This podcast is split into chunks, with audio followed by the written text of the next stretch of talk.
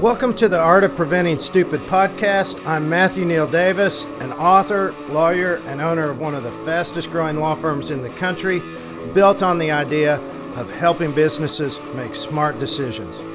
I'm going to teach you in this podcast how to protect, improve, and grow your business by dealing with your problems before they happen because prevention is direction. Vamos, amigos.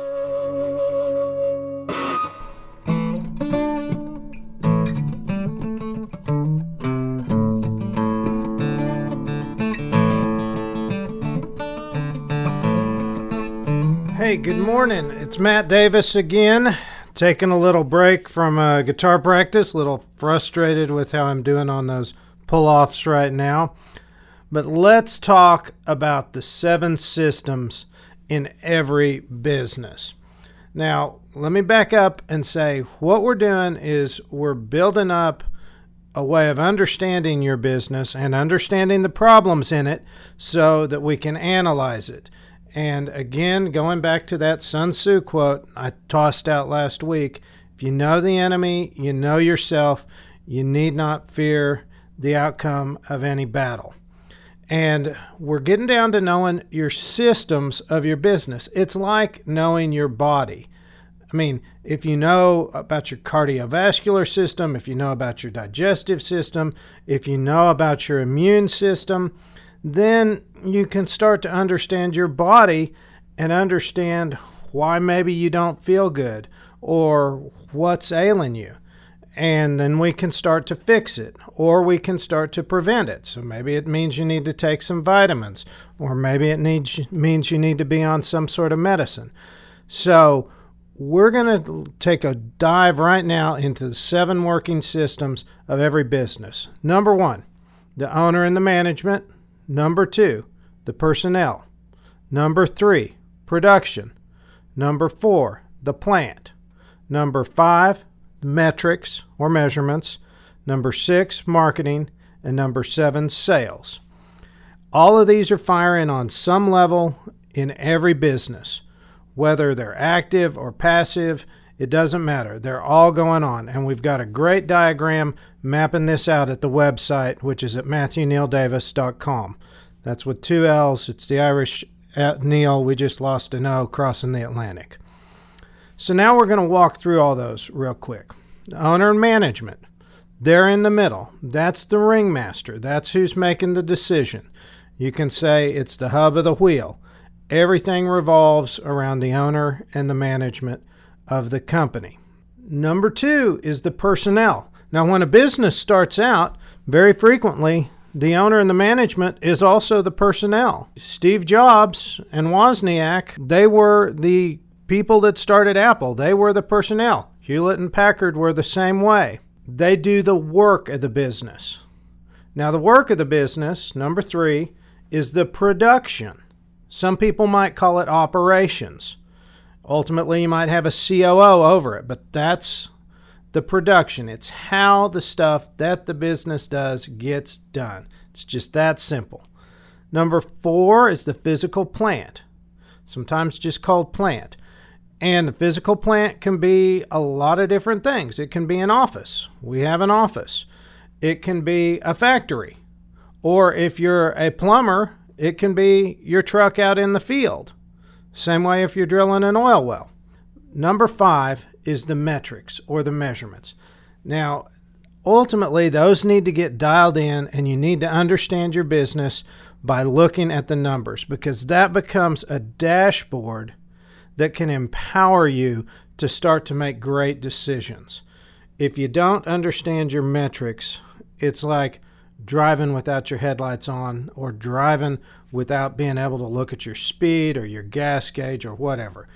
And most businesses will have customized metrics. We have customized metrics in our business. For instance, for our custom legal department program, we had to develop some things that were completely new that help us track where we're going, help us keep track of our numbers, make sure we're making money doing what we're doing, and also make sure we're providing great service. So, metrics are a highly customized thing for most businesses. Now, once you have your metrics, then you know where your business is and you can decide how many leads you need to get. And that's the function of number six marketing getting the leads in the door and getting qualified leads in the door. Now, businesses have a whole lot of different ways of doing that. Some go do it by going out and hustling bids. We have a client that's a roofing company, does a lot of government work, and they have to go out and bid. That's, in effect, how they do their marketing. We run a very active marketing campaign with a wide variety of tools, whether it's online or meetings with clients. And, and by that, I mean we, we host dinner parties, things of that nature. And some businesses, it's just completely passive word of mouth. That's just a passive system of marketing. I used to run, when I ran a small firm, really just me and a part time associate, that's all I did because that's all we had to do to stay as busy as we could stand. Number seven is the sales, and that's how you close the deal. And that's an art in and of itself. By the way, we love Grant Cardone's work on that. His book, 99 Ways to Close a Deal, is absolutely fantastic, and he's got lots of great closes in it. And if you don't close the deal, you're not going to get the work. But then once you get the deal closed, then guess what? Let's go back around the circle. You got to have the personnel to do the work. That's the production. You got to have a place to do it. You got to measure it to make sure it's making you money and to know how much more you need to get to get where you want to go marketing and sales. So it all works like a loop. Again, these are going to differ for each business and they're going to differ at the different stages of your business. One thing you'll also notice as you think through this is as one of these systems becomes blocked or isn't functioning well, that's going to be what's holding up your business from getting to where it wants to go. I met with a guy here a little while ago, had really a great understanding of his business and industry, knew exactly what he wanted to do and how to do it. And he had access to lots of personnel, but he didn't have any marketing going on and it's a business that demands active marketing. Well, the reason he didn't have any going on is because he'd aggravated his ex girlfriend and she'd got on Google pay per click and was clicking on his website and costing him up to $500 a day, which we'll talk about that later. Um, that was a great example of a catastrophe in marketing. But as we unfold this list, what's going to happen is you're going to see that this is one of the two axes that we use for analyzing problems because we want to look at the overall health of the business by analyzing the underlying systems and how they're working. Again, this is part of knowing yourself. You've got to know and understand your systems because it's a great way of diving down in and looking at what's going on under the hood and ultimately, we're going to get to what I call the eighth system. We're going to talk about that in the next chapter. It's called the business immune system. And just like your body's immune system, it protects all these other systems. That's where we're going with this book. It's really the art of preventing stupid at the end of the day.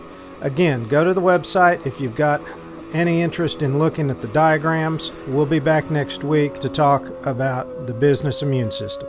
Thanks for listening. Davis out.